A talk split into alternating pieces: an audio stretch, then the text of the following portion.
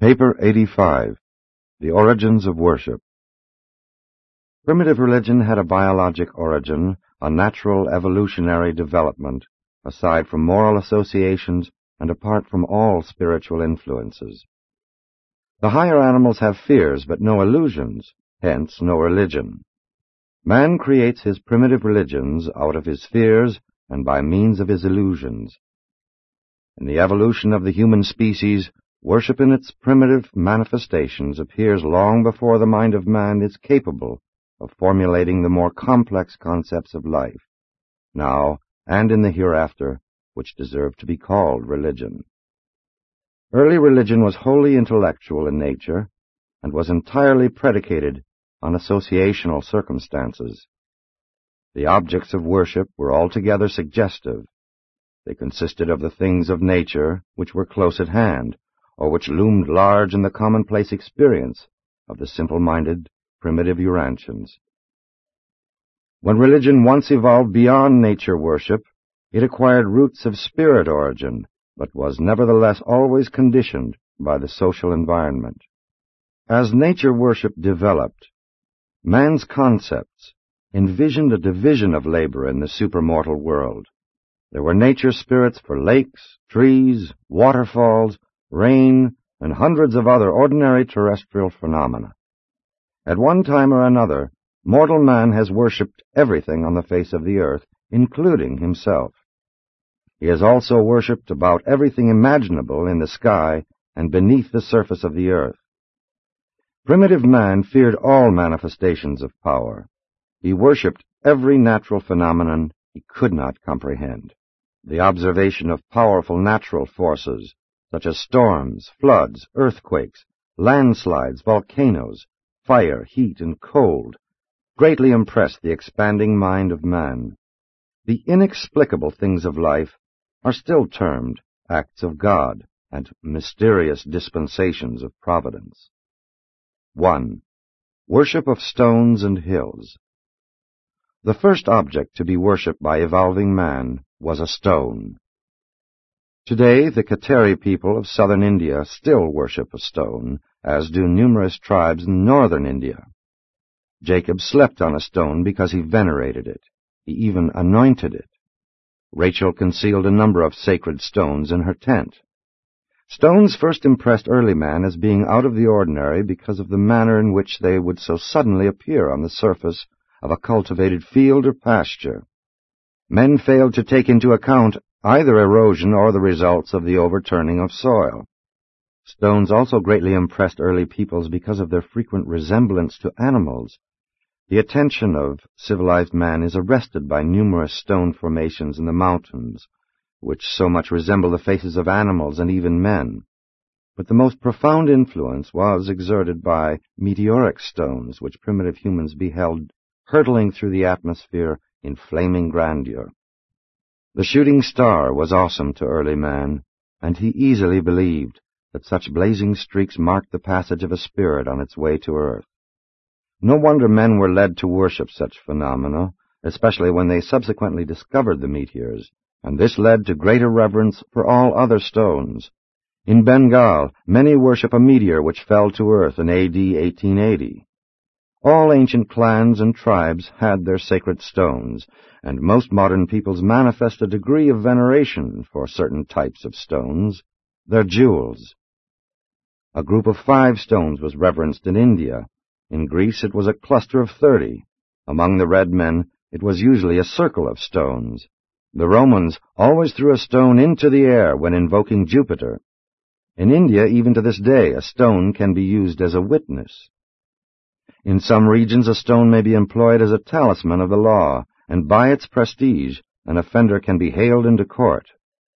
But simple mortals do not always identify deity with an object of reverent ceremony. Such fetishes are many times mere symbols of the real object of worship. The ancients had a peculiar regard for holes in stones. Such porous rocks were supposed to be unusually efficacious in curing diseases. Ears were not perforated to carry stones, but the stones were put in to keep the ear holes open. Even in modern times, superstitious persons make holes in coins. In Africa, the natives make much ado over their fetish stones. In fact, among all backward tribes and peoples, stones are still held in superstitious veneration. Stone worship is even now widespread over the world. The tombstone is a surviving symbol of images and idols which were carved in stone in connection with beliefs and ghosts and the spirits of departed fellow beings. Hill worship followed stone worship, and the first hills to be venerated were large stone formations. It presently became the custom to believe that the gods inhabited the mountains, so that high elevations of land were worshipped for this additional reason. As time passed, certain mountains were associated with certain gods, and therefore became holy. The ignorant and superstitious aborigines believed that caves led to the underworld, with its evil spirits and demons, in contrast with the mountains, which were identified with the later evolving concepts of good spirits and deities. 2. Worship of plants and trees. Plants were first feared and then worshipped because of the intoxicating liquors which were derived therefrom. Primitive man believed that intoxication rendered one divine. There was supposed to be something unusual and sacred about such an experience. Even in modern times, alcohol is known as spirits. Early man looked upon sprouting grain with dread and superstitious awe. The Apostle Paul was not the first to draw profound spiritual lessons from and predicate religious beliefs on the sprouting grain. The cults of tree worship are among the oldest religious groups. All early marriages were held under the trees, and when women desired children, they would sometimes be found out in the forest affectionately embracing a sturdy oak. Many plants and trees were venerated because of the real or fancied medicinal powers. The savage believed that all chemical effects were due to the direct activity of supernatural forces. Ideas about tree spirits varied greatly among different tribes and races. Some trees were indwelt by kindly spirits, others harbored the deceptive and cruel. The Finns believed that most trees were occupied by kind spirits. The Swiss long mistrusted the trees, believing they contained tricky spirits. The inhabitants of India and eastern Russia regard the tree spirits as being cruel. The Patagonians still worship trees, as did the early Semites. Long after the Hebrews ceased tree worship, they continued to venerate their various deities in the groves. Except in China, there once existed a universal cult of the tree of life.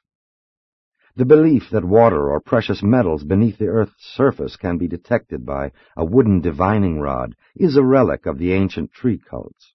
The maypole, the Christmas tree, and the superstitious practice of rapping on wood perpetuate certain of the ancient customs of tree worship and the later-day tree cults.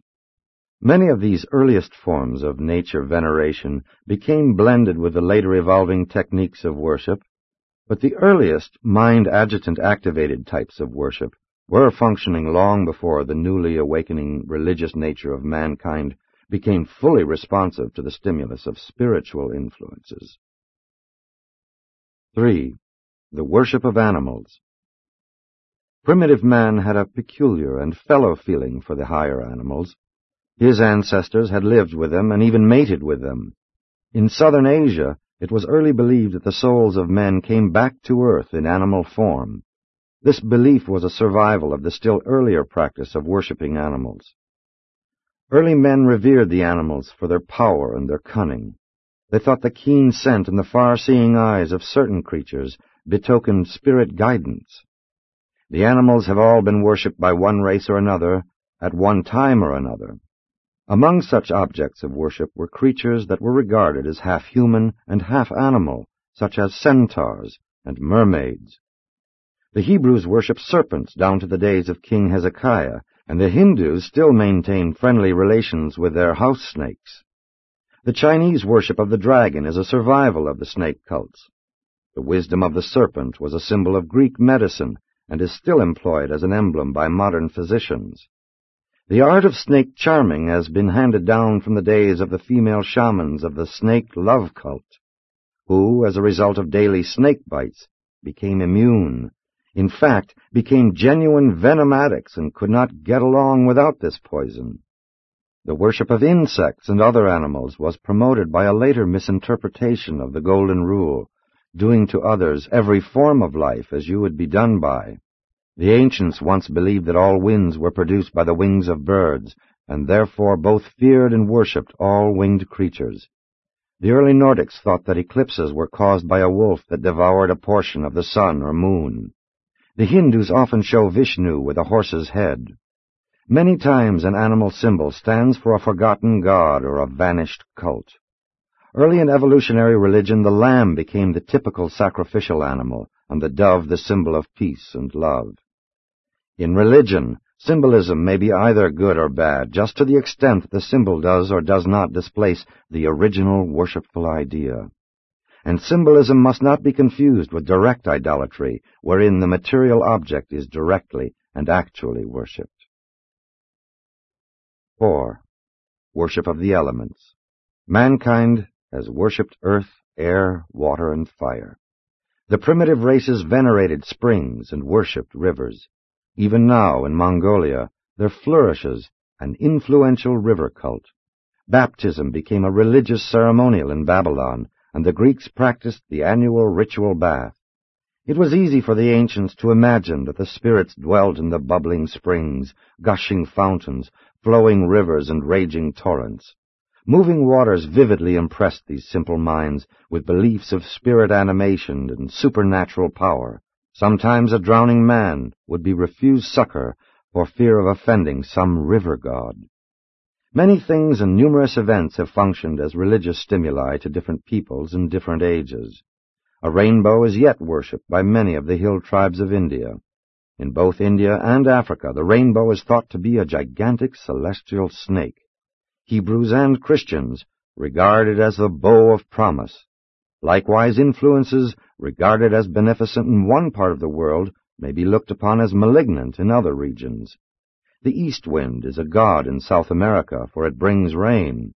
In India, it is a devil because it brings dust and causes drought. The ancient Bedouins believed that a nature spirit produced the sand worlds, and even in the times of Moses, belief in nature spirits was strong enough to ensure their perpetuation in Hebrew theology as angels of fire, water, and air. Clouds, rain, and hail have all been feared and worshipped by numerous primitive tribes and by many of the early nature cults. Windstorms with thunder and lightning overawed early man he was so impressed with these elemental disturbances that thunder was regarded as the voice of an angry god. The worship of fire and the fear of lightning were linked together and were widespread among many early groups. Fire was mixed up with magic in the minds of primitive, fear-ridden mortals. A devotee of magic will vividly remember one positive chance result in the practice of his magic formulas, while he nonchalantly forgets a score of negative results, out-and-out failures. Fire reverence reached its height in Persia, where it long persisted. Some tribes worshipped fire as a deity itself. Others revered it as the flaming symbol of the purifying and purging spirit of their venerated deities. Vestal virgins were charged with the duty of watching sacred fires, and in the twentieth century candles still burn as a part of the ritual of many religious services. 5. Worship of the Heavenly Bodies the worship of rocks, hills, trees, and animals naturally developed up through fearful veneration of the elements to the deification of the sun, moon, and stars. In India and elsewhere, the stars were regarded as the glorified souls of great men who had departed from the life in the flesh. The Chaldean star cultists considered themselves to be the children of the Sky Father and the Earth Mother. Moon worship preceded sun worship, Veneration of the moon was at its height during the hunting era, while sun worship became the chief religious ceremony of the subsequent agricultural ages. Solar worship first took extensive root in India, and there it persisted the longest. In Persia, sun veneration gave rise to the later Mithraic cult. Among many peoples, the sun was regarded as the ancestor of their kings. The Chaldeans put the sun in the center of the seven circles of the universe. Later civilizations honored the sun by giving its name to the first day of the week. The sun god was supposed to be the mystic father of the virgin-born sons of destiny, who ever and anon were thought to be bestowed as saviors upon favored races. These supernatural infants were always put adrift upon some sacred river to be rescued in an extraordinary manner, after which they would grow up to become miraculous personalities and the deliverers of their peoples. 6. Worship of Man Having worshipped everything else on the face of the earth and in the heavens above, man has not hesitated to honor himself with such adoration. The simple-minded savage makes no clear distinction between beasts, men, and gods. Early man regarded all unusual persons as superhuman, and he so feared such beings as to hold them in reverential awe. To some degree he literally worshipped them. Even having twins was regarded as being either very lucky or very unlucky. Lunatics, epileptics, and the feeble-minded were often worshipped by their normal-minded fellows, who believed that such abnormal beings were indwelt by the gods. Priests, kings, and prophets were worshipped. The holy men of old were looked upon as inspired by the deities. Tribal chiefs died and were deified. Later, distinguished souls passed on and were sainted. Unaided evolution never originated gods higher than the glorified, exalted, and evolved spirits of deceased humans. In early evolution, religion creates its own gods. In the course of revelation, the gods formulate religion.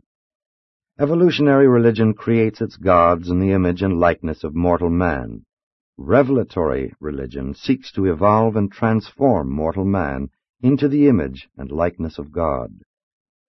The ghost gods, who are of supposed human origin, should be distinguished from the nature gods, for nature worship did evolve a pantheon, nature spirits elevated to the position of gods. The nature cults continued to develop along with the later appearing ghost cults, and each exerted an influence upon the other. Many religious systems embraced a dual concept of deity, nature gods and ghost gods. In some theologies, these concepts are confusingly intertwined, as is illustrated by Thor, a ghost hero who is also master of the lightning. But the worship of man by man reached its height when temporal rulers commanded such veneration from their subjects, and in substantiation of such demands, claimed to have descended from deity. 7. The adjutants of worship and wisdom. Nature worship may seem to have arisen naturally and spontaneously in the minds of primitive men and women, and so it did. But there was operating all this time in these same primitive minds the sixth adjutant spirit, which had been bestowed upon these people as a directing influence of this phase of human evolution. And this spirit was constantly stimulating the worship urge of the human species, no matter how primitive its first manifestations might be. The spirit of worship gave definite origin to the human impulse to worship, notwithstanding that animal fear motivated the expression of worshipfulness, and that its early practice became centered upon objects of nature. You must remember that feeling, not thinking, was the guiding and controlling influence in all evolutionary development. To the primitive mind, there is little difference between fearing, shunning, honoring, and worshiping. When the worship urge is admonished and directed by wisdom, meditative and experiential thinking, it then begins to develop into the phenomenon of real religion. When the seventh adjutant spirit, the spirit of wisdom, achieves effective ministration, then in worship man begins to turn away from nature and natural objects to the God of nature and to the eternal creator of all things natural. Presented by a brilliant evening star of Nebadon.